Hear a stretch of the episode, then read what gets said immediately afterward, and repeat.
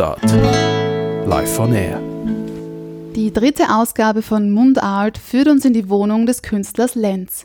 Schon als Kind war der heute 24-Jährige mit einem Stift in der Hand am glücklichsten, um damit zu schreiben und zu zeichnen. Als Illustrator mit dem Schwerpunkt Comic hat Lenz nun beides, das Kommunikative und das Visuelle miteinander vereint.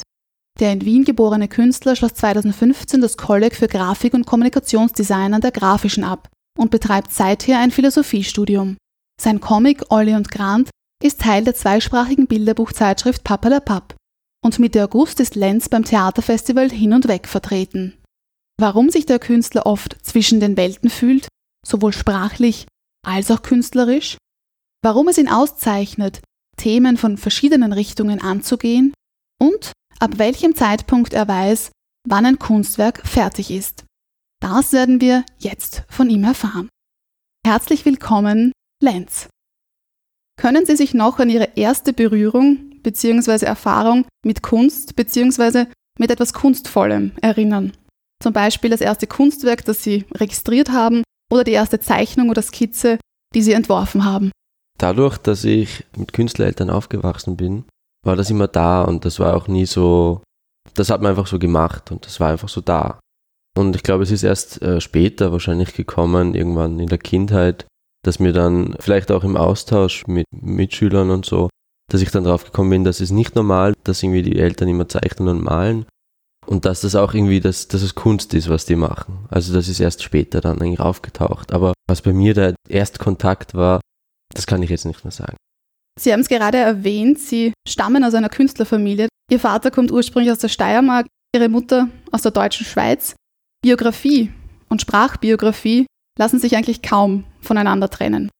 Wo liegen für Sie Ihre sprachlichen Wurzeln und wie würden Sie Ihren ganz persönlichen Zugang zur Sprache, zu Ihren Sprachen beschreiben?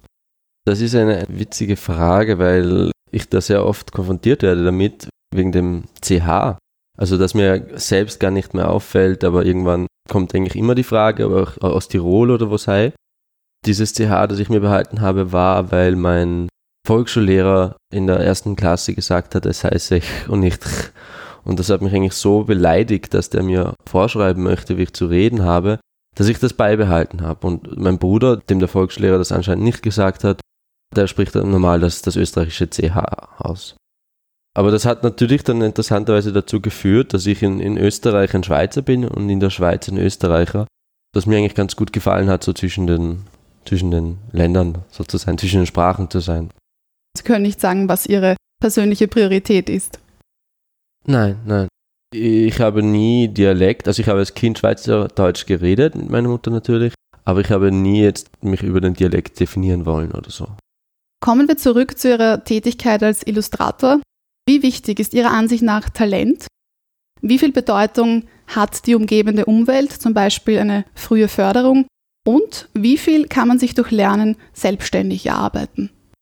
Das ist auch etwas, was man, was man öfters natürlich bespricht oder was man öfters hört. Also in der als Kindheit oder in der Jugend hat, hat man öfters dann gesagt, äh, wenn Leute mich zeichnen gesehen haben, haben sie einfach gesagt, ja, der hat halt Talent. Und das hat mich immer geärgert, weil das natürlich so war, dass ich einfach Stunden um Stunden da immer reingesteckt habe. Und das war eigentlich dann wie, dass, es, dass man das klein geredet hat, mein, mein Aufwand, den ich da betrieben habe. Aber ich glaube, es ist eigentlich eine Mischung aus allem. Aber mittlerweile sehe ich, dass das wichtigste Talent jetzt nicht unbedingt so eine gewisse Voraussetzung ist, irgendwas zu machen, sondern eigentlich die, die, die Leidenschaft oder die, die Leidensbereitschaft für die Sache. Also, dass man da wirklich so dafür brennt. Und das kann einem niemand beibringen oder geben oder fördern. Das muss man einfach haben. Und wie viel Prozent macht dann noch das Glück aus oder Zufall, sagen wir, zur richtigen Zeit am richtigen Ort zu sein? Das spielt sicher auch mit. Das, das, das ist äh, unmöglich zu beantworten. Also ich, jeder geht sein, seinen Weg und versucht das Beste daraus zu machen, aber natürlich hat man Glück, aber es ist natürlich, je mehr, je mehr man arbeitet, desto mehr Glück hat man. Also man gerät dann natürlich in diese Situationen immer mehr und mehr. Sie haben in den vergangenen Jahren sehr divers als Erzähler medienübergreifend gearbeitet, sodass es sehr schwierig ist, den Künstler Lenz künstlerisch zu positionieren und dadurch gewissermaßen auch festzumachen, festzulegen. Wie würden Sie sich selbst und Ihre Projekte beschreiben? Und möchten Sie sich bewusst dieser Einordnung, dieser Kategorisierung entziehen, die Grenzen ganz bewusst ausloten? Ganz ursprünglich hat es so begonnen, dass ich als Kind nicht wusste, ob ich Schriftsteller werden möchte oder ob ich Zeichner werden möchte. Und dann bin ich dann mit etwa zwölf oder so draufgekommen, dass ich Comiczeichner werden möchte, weil das ihn verbindet und, und habe auch eben diese Liebe für die Bücher, für Bücher schlechthin einfach, ist da, es hat damit reingespielt.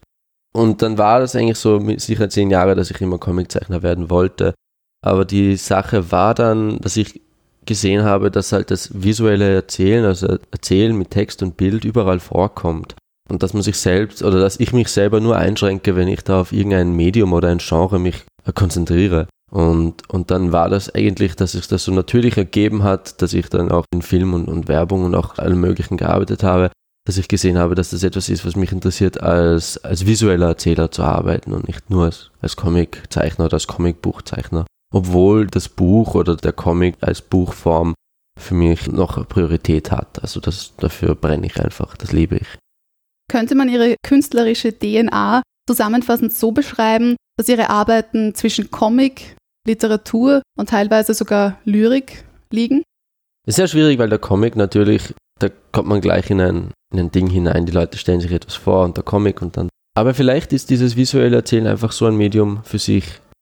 Und Comic ist vielleicht ein, ein unzureichender Begriff, der schon zu viele Vorurteile schafft. Und es gibt dann auch natürlich andere, also der der Will Eisner, der war ein, ein großer Comiczeichner und auch die ersten Bücher über Comics geschrieben. Der hat den Begriff äh, Sequential Art eingeführt und auch den Begriff Graphic Novel geprägt. Also er hat ihn nicht erfunden, aber er hat ihn geprägt. Und das waren zwei Versuche von ihm, da auch irgendwo das in eine andere Richtung zu lenken. Aber ich finde das ganz gut, auch wenn man sagt, man ist Comiczeichner oder Comic-Künstler oder so, weil das hat so etwas, so etwas Punkiges an sich, weil die Leute nicht so richtig wissen, wo man mich einordnen soll. Und vielleicht ist es auch ganz okay. Dann kann man auch mal, wie du sagst, wie sie sagen, in die Lyrik oder so hineingehen, wie auch immer. Also das ist eigentlich, man ist da viel freier, als wenn man von vornherein in eine, in eine Nische reingeht. Der Man Booker Prize, der renommierteste britische Literaturpreis, wird heuer am 16. Oktober für den besten englischsprachigen Roman verliehen. 171 Romane wurden eingereicht, 13 schafften es in die engere Auswahl. Darunter erstmals eine Graphic Novel, ein illustrierter Roman, ein Comic-Roman sozusagen. In den letzten Jahren lässt, oder sagen wir so, in den letzten Jahren hört und liest man verstärkt meiner Wahrnehmung nach den Begriff Graphic Novel. Erleben diese Graphic Novels eine Art neue Wiedergeburt oder waren die eh schon immer da und man hat sie einfach nicht so wahrgenommen? Wahrscheinlich das wichtigste Jahr in der westlichen Comicwelt war wahrscheinlich das Jahr 1986, wo ziemlich zeitgleich der Batman-Comic Dark Knight von Frank Miller rausgekommen ist und die Watchmen vom Alan Moore und vom Dave Gibbons. Und ich glaube auch in dem Jahr ist auch Maus herausgekommen vom Art Spiegelman, aber vielleicht irre ich mich da. Aber das war auf jeden Fall so ein, ein Startschuss, der, wo plötzlich das auch ins, in den Mainstream sozusagen reingekommen ist, wo dann das mit Comic-Verfilmungen plötzlich von Interesse war. Es ist wahrscheinlich schon so, dass, dass es immer mehr und mehr an, an Eigenständigkeit gewinnt also wenn man bedenkt, dass vor 10 Jahren oder 15 Jahren vieles in den Graphic Novels in den Buchhandlungen Literaturadaptionen waren oder so Biografien, wo dann irgendwie, das war halt irgendwie ein, ein nehme ich mal an, ein kalkuliertes Geschäft, dass man wusste halt, wir bauen da auf etwas Bestehendes auf. Und jetzt immer mehr und mehr nehmen auch eben Bestseller Graphic Novels zu, die ganz eigenständige literarische Werke sind. Also eben das vom, von diesem Drasno oder mir fällt jetzt auch zum Beispiel Fun Home von Alison Bechtel ein, die großartige Werke und jetzt auch, also Fun Home war auch, hat glaube ich irgendwie, ich weiß nicht, ob ein Pulitzer oder irgend so etwas gewonnen. Also ich glaube, es ist einfach, die Akzeptanz ist auf jeden Fall gestiegen. Was zeichnet eine Graphic Novel aus und worin liegt eigentlich der Unterschied zum herkömmlichen Comic? Graphic Novel war, glaube ich, ursprünglich ein Marketingbegriff in erster Linie. Ursprünglich war das, dass man auch in den Buchhandlungen Comics verkaufen wollte und Meistens wird dann gesagt, Graphic Novels sind ernster oder so oder sind länger oder haben eine durchgehendere Geschichte. Aber es ist natürlich für jedes, da findet man einfach tausend Ausnahmen. Ich bin da sehr vorsichtig mit diesen Begriffen. Es ist natürlich einfacher zu sagen Graphic Novel als Comic-Roman oder so, weil das klingt einfach nicht so gut. Aber ich würde jetzt nicht das als Genrebegriff nehmen. Also ich glaube, wenn man einfach ein, eine Graphic Novel, einfach einen, einen längeren Comic als Graphic Novel bezeichnet, ist das okay. Aber es bleibt immer noch ein Comic, egal wie man es benennt. Ich kann mich erinnern, ich habe mal vor ein paar Jahren beim Vortrag, den Scott McCloud, habe ich ihn getroffen und habe ihn dann gefragt, das ist der, der hat das Understanding Comics geschrieben. Und ich habe ihn gefragt, warum er selber nur Comics verwendet in seinen Vorträgen und nicht Graphic Novel oder Sequential Art. Und er hat das ganz pragmatisch geantwortet, ja, die Menschen werden immer für den kürzeren Begriff gehen und für den, den sie kennen. Und da kann er nichts daran ändern. Er versucht einfach nur so gut mit dem umzugehen, wie es geht. Comics bestehen ja aus Text und Bild. Ein Bild sagt ja bekanntlich mehr als tausend Worte. Reicht die Bildsprache allein nicht aus? Ist es wirklich notwendig, Bild und Text zu lesen und Bild und Text im Comic zu haben? Es ist natürlich so, dass sehr viele eine Vorstellung haben, wie ein Comic auszusehen hat. Und das ist auch etwas, was mich sehr stört, dass ein Comic irgendwie sechs bis acht Panels, also Bilder pro Seite haben muss und in jedem Panel wird etwas gesagt. Also dass das immer so gleich aussehen muss.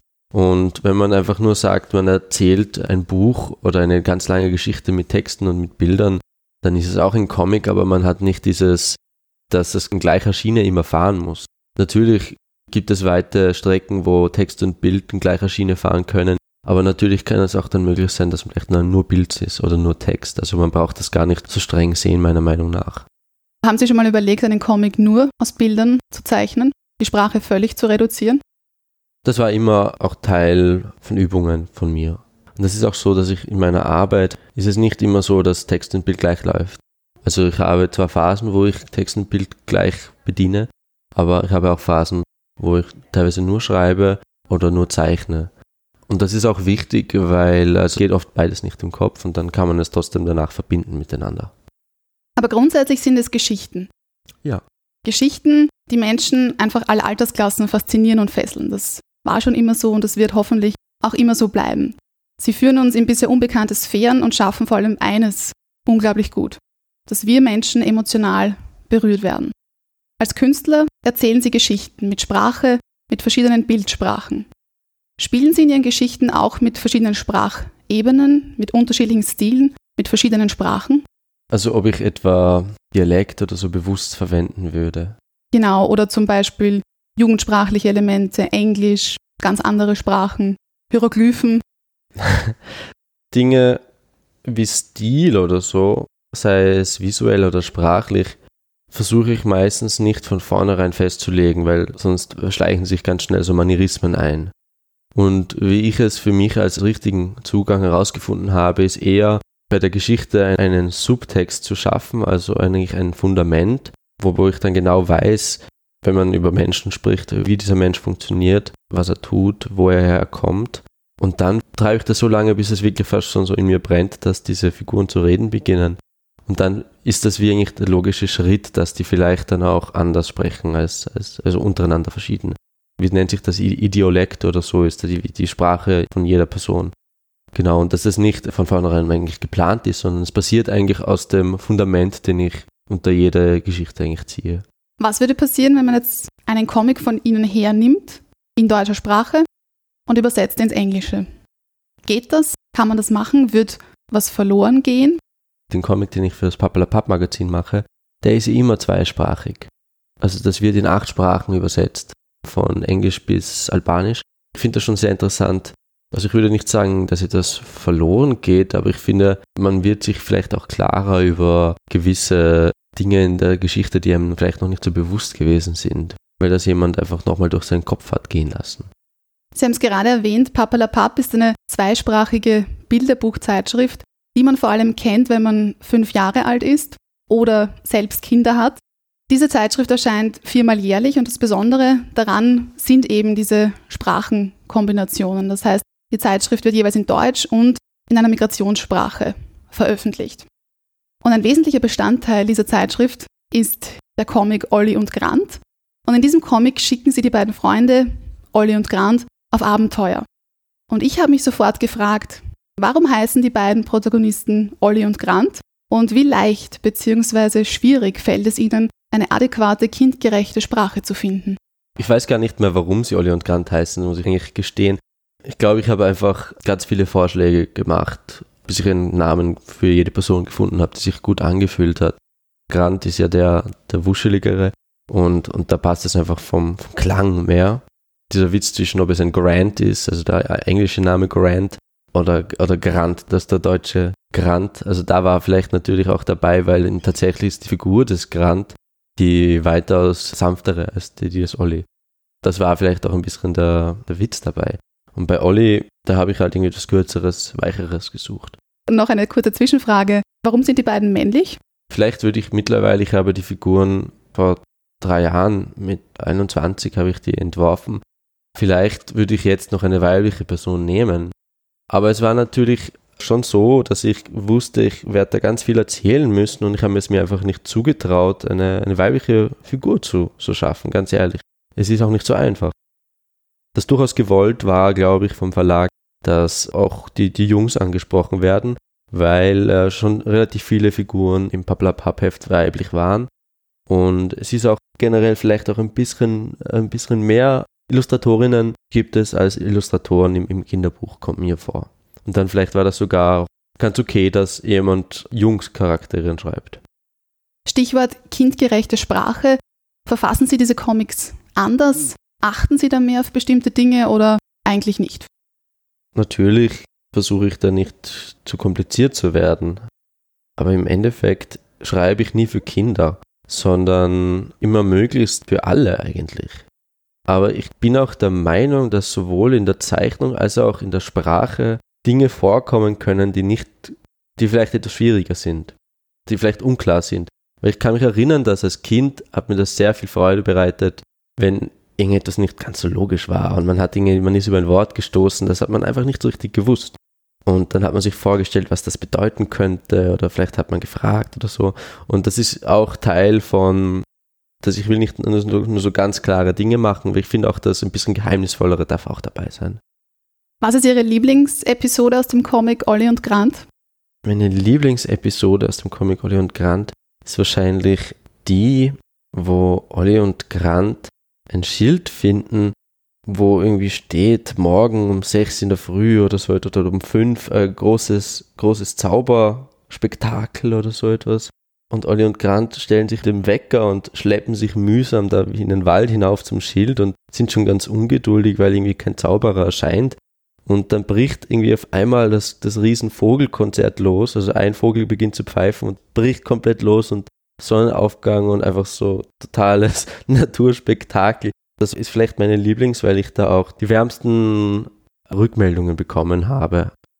Meine Geschichten seien wholesome, hat mir mal jemand gesagt. Wholesome im Sinne von, dass es einem irgendwie gut zurücklässt. Und das ist auch mein Ziel von Olli und Kahn, vielleicht zu zeigen, dass gerade in diesen Zeiten jetzt, dass vielleicht die Welt auch schöne Aspekte hat in den, in den simpelsten Dingen. Man vielleicht nur schauen muss. Also ich will jetzt auch nichts beschönigen, sondern einfach nur sagen, dass oft sehr schöne Dinge einfach so vor uns liegen und, und dass das vielleicht auch nicht so schlimm ist alles manchmal. Schöne Botschaft, die da zwischen den Zeilen, zwischen den Bildern mittransportiert wird. Was mich noch interessieren würde, gibt es von Seiten der Redaktion irgendwelche sprachlichen Vorgaben oder zum Beispiel hinsichtlich österreichischer und bundesdeutscher Ausdrücke, ja, das, das fand ich sehr interessant, dass bewusst Wert gelegt wurde, dass man eher den österreichischen Ausdruck nimmt, statt den bundesdeutschen. Und das fand ich eigentlich auch schön, dass es schon als, als, als eigenständiges, eine eigenständige Sprache auch angesehen wird, dass man vielleicht eher den österreichischen Ausdruck nimmt. Jetzt kein absoluter Dialektausdruck, aber wenn die Wahl war zwischen zwei hochdeutschen Ausdrücken und der eine war eher österreichisch, dann ist sie meistens auf den österreichischen gefallen. Eine noch relativ junge Form der Wissenschaftskommunikation lernten sie durch die Teilnahme am Illustration Hub Kunst als Sprache der Wissenschaft, organisiert vom Wissens- und Technologietransferzentrum Ost, kennen. Gemeinsam mit Lilia Diamantopoulou, Dozentin für neugriechische Studien an der Universität Wien, fanden sie einen neuen Zugang zu einem Text der frühen neugriechischen Literatur aus dem Jahr 1826 und kreierten schlussendlich gemeinsam einen Comic. Wie war dieses sich einstellen aufeinander? Zugespitzt formuliert, das Aufeinandertreffen zweier Welten, der Kunst und der Wissenschaft. Das war sehr spannend und es ist sehr gut zu einer richtigen Zeit gekommen, diese Illustration Hub, weil ich genau schon in den Monaten davor war das irgendwie ein Anliegen von mir, da auch die visuelle Kommunikation, die ich tätige, auch woanders auch einzusetzen. Also nebst Werbung oder so, wo ich sonst das gemacht habe. Und auch in etwas einzutauchen, was mir komplett unbekannt ist. Und da geht es ja auch darum, was sehr oft die Wissenschaftler seufzen, wenn sie etwas erklären müssen, Populärwissenschaftler erklären müssen, ist, dass die Menschen es sehr oft oder meistens eigentlich einfach wissen wollen, einfach die, die Einfachheit ihres Forschungsgebietes. Aber eigentlich geht es eigentlich immer nur meistens darum in ihrer Forschung, dass es eigentlich weitaus komplexer ist, als man bisher angenommen hat. Und das ist der Teil der Forschung. Und das einfach rüberzubringen, dass es schwierig ist, das ist eigentlich eine sehr, sehr schwierige Aufgabe. Wo ich aber gesehen habe oder jetzt mal behaupte oder sage, das ist, wo, wo sehr, sehr gut mit Geschichten zu vermitteln ist. Weil eben genau, ich habe schon, schon angesprochen, dass ich immer einen Subtext schaffe. Und das ist ja auch wie, wenn man ein gutes Buch liest, das meiste steckt zwischen den Zeilen, irgendwie weil einfach das, das Fundament so gut gelegt ist. Und wenn man das Fundament eigentlich von jemand anderem nimmt und, und da auf etwas aufbaut, dann kann man vielleicht in weitaus in kürzerer Form etwas über, übermitteln, in der Botschaft der Geschichte eigentlich. Und wie haben Sie diesen gemeinsamen interdisziplinären Prozess des Entwickelns erlebt? hat das sofort funktioniert und habt ihr sofort gemerkt, okay, das, die Idee ist da, das lässt sich ganz leicht umsetzen oder was waren da die Schritte? Die Schritte waren eigentlich so, dass ich zwei, drei Wochen mich mehr oder weniger eingeschlossen habe und einfach nur gelesen habe und immer jeden Tag irgendwie das Gelesene irgendwie zu Blatt gebracht habe, einfach aufgeschrieben habe, Gedanken, Notizen und so und geschaut habe, dass ich jeden Tag wirklich viel schreibe, weil ich mit dem dann arbeite. Es war nicht von Anfang an die Idee da, sondern es hat sich eigentlich erst durch meine intensive Beschäftigung, aber auch das viele Schreiben, das viele Reflektieren, da hat dann eigentlich erst irgendwo eine Tür geöffnet. Und hat diese Zusammenarbeit Ihr Verständnis von Wissenschaft, Ihr Verständnis von Kunst, beziehungsweise was Wissenschaftskommunikation alles sein kann, verändert? Das ist sehr schwierig, weil also so, ich will mir nicht anmaßen zu sagen, dass ich irgendwie Wissenschaft oder so verstünde, weil ich bin kein Wissenschaftler. Und Kunst ist natürlich auch sehr schwierig, ob ich jetzt dadurch irgendetwas mehr darüber verstünde, ich glaube nicht. Aber natürlich habe ich gesehen, was möglich ist oder was ich kann. Also es bleibt auf alle Fälle etwas. Es bleibt natürlich etwas. Das Ding ist, ich arbeite einfach und man kommt da während der Arbeit nicht immer zum Reflektieren was das jetzt für weitergehende Bedeutungen auf Geschichte und also eben Literaturgeschichte oder halt Wissenschaft oder Kunst oder so hat, weil das auch nicht wirklich von Bedeutung für meine Arbeit ist, meistens. Also außer wenn ich jetzt da irgendwie einen Vortrag machen müsste darüber, dann müsste ich da das groß reflektieren. Aber ich hüte mich sehr davor, irgendwelche Interpretationen zu fällen weil das eigentlich nichts bringt. Also in meiner Arbeit möchte ich eigentlich nur Beschreibungen machen. Also ich möchte nur die Welt um mich beschreiben und liefere auch keine Interpretationen. Deswegen sage ich, ich will mir es auch nicht anmaßen, da irgendwie jetzt Kunst oder Wissenschaft zu interpretieren oder zu, zu umreißen, weil das gar keinen keinen Sinn hat, meiner Meinung nach. Ich verstehe das auch so. Ein Szenario zum Beispiel, wenn man ein Kunstwerk betrachtet, dann schafft einen Teil des Kunstwerks der Künstler, die Künstlerin, macht aber das Kunstwerk nicht ganz fertig, sondern nur zu einem Teil fertig. Und den anderen Teil, für den ist der Betrachter, die Betrachterin zuständig. Würden Sie dieser Auffassung zustimmen und wie wichtig ist aber trotzdem für Sie, dass Ihre Kunst lesbar, in gewisser Weise verständlich ist? Ja, das ist halt wie wenn man auf einer Familienfeier ist und man erzählt einen Witz. Man kann den Witz so erzählen, dass nur der eigene Bruder den Witz oder, oder alle den Witz verstehen und, und es lustig finden wenn einem gerade der Witz halt einfällt, den vielleicht nur der Bruder versteht, dann kann man den auch erzählen. Dann erzählt man halt nur dem Bruder. Das ist ja auch okay. Aber natürlich hat es auch eine, eine gewisse Befriedigung, wenn auch die Oma und der, der Neffe lacht. Aber ich glaube, man braucht jetzt nicht da groß wegen Mainstream oder, oder so zu reden, sondern es ist einfach, man macht die Dinge so, wie sie kommen. Aber natürlich muss einem klar sein, dass man halt mal eine Zielgruppe hat oder einfach einen, eine Leserin und einen Leser. Eine eindrückliche Erinnerung von mir war, wo ich als Kind mit meinen Eltern auf einer Feier war und da war ein, ein relativ bekannter österreichischer Schriftsteller dort und ich habe vorher noch nie einen Schriftsteller kennengelernt. Zufällig habe ich da was von dem gelesen gehabt und war eigentlich ganz, wie sagt man, so ganz ehrfürchtig, da einen Schriftsteller von mir zu haben. Und er hat mir gesagt, er ist nichts ohne, ohne jemanden, dem er die Geschichten erzählen kann. Das ist eine einfache Message, aber das hat sehr, sehr eingeschlagen damals bei mir.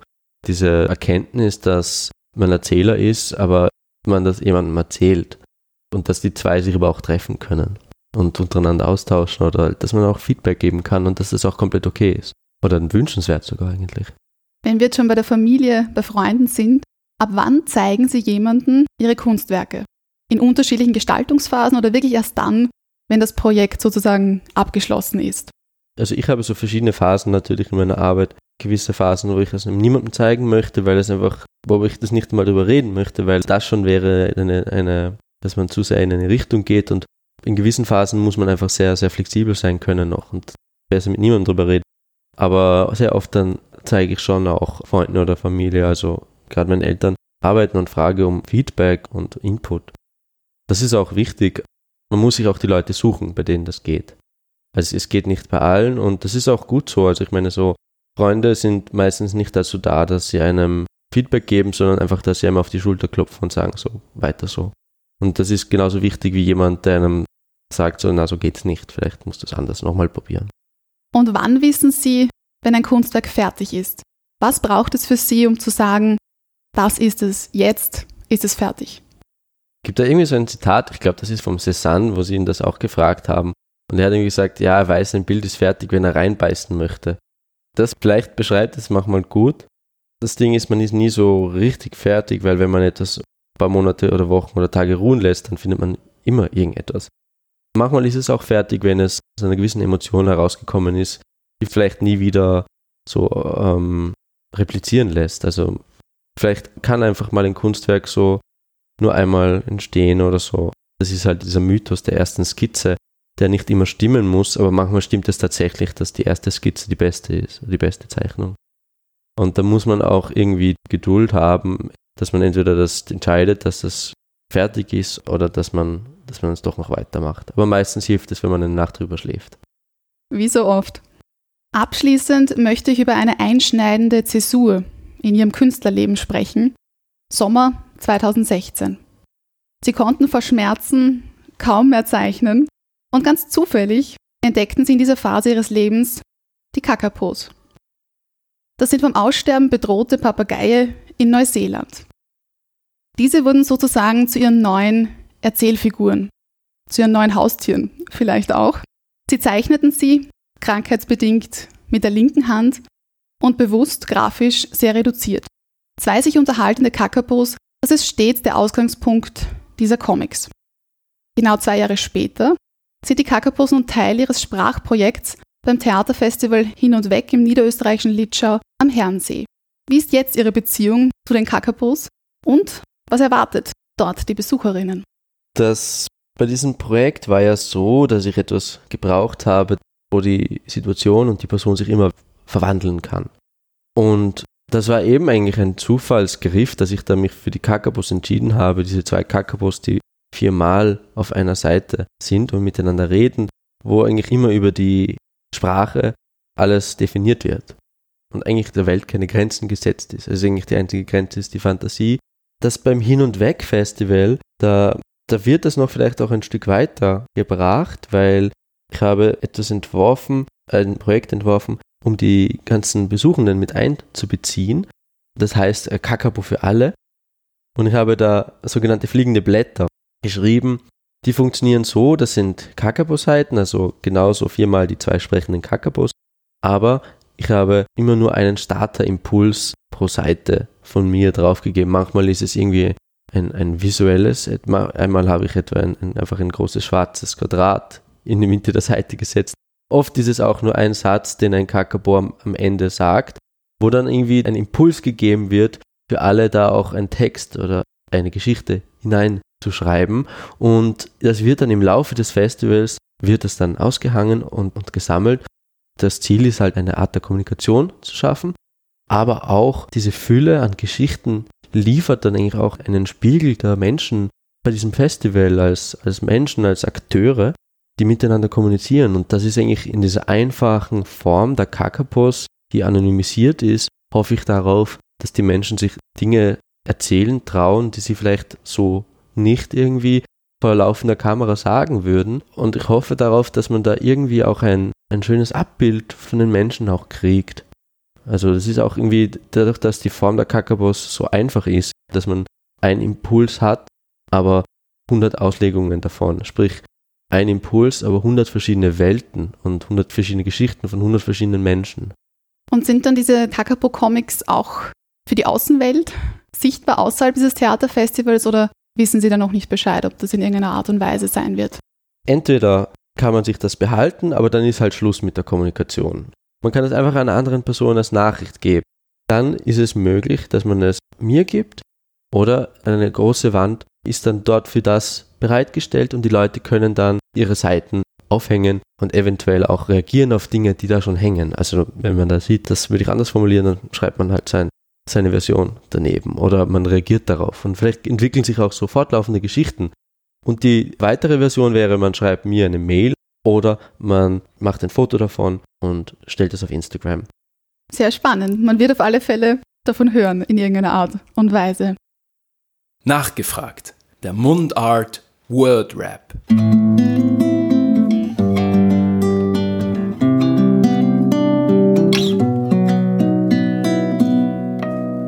Das möchte ich noch unbedingt ausprobieren. Ich würde gerne mal ein Filmskript schreiben. Wenn ich nicht einschlafen kann, dann Dann lese ich. in dieses Zeitalter möchte ich mich gerne beamen. Es ganz gut gerade so.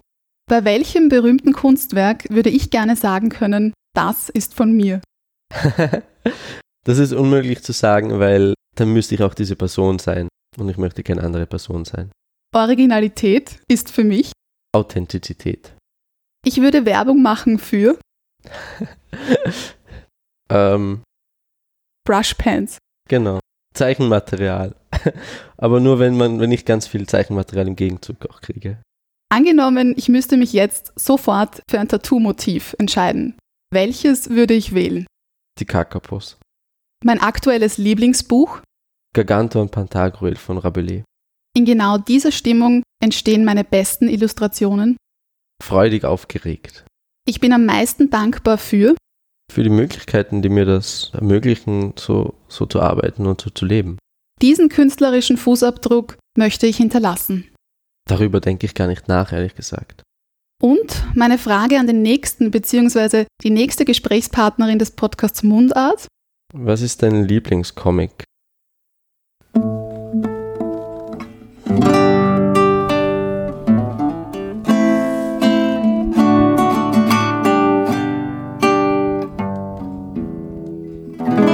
Mundart, der Podcast für Sprachkünstler.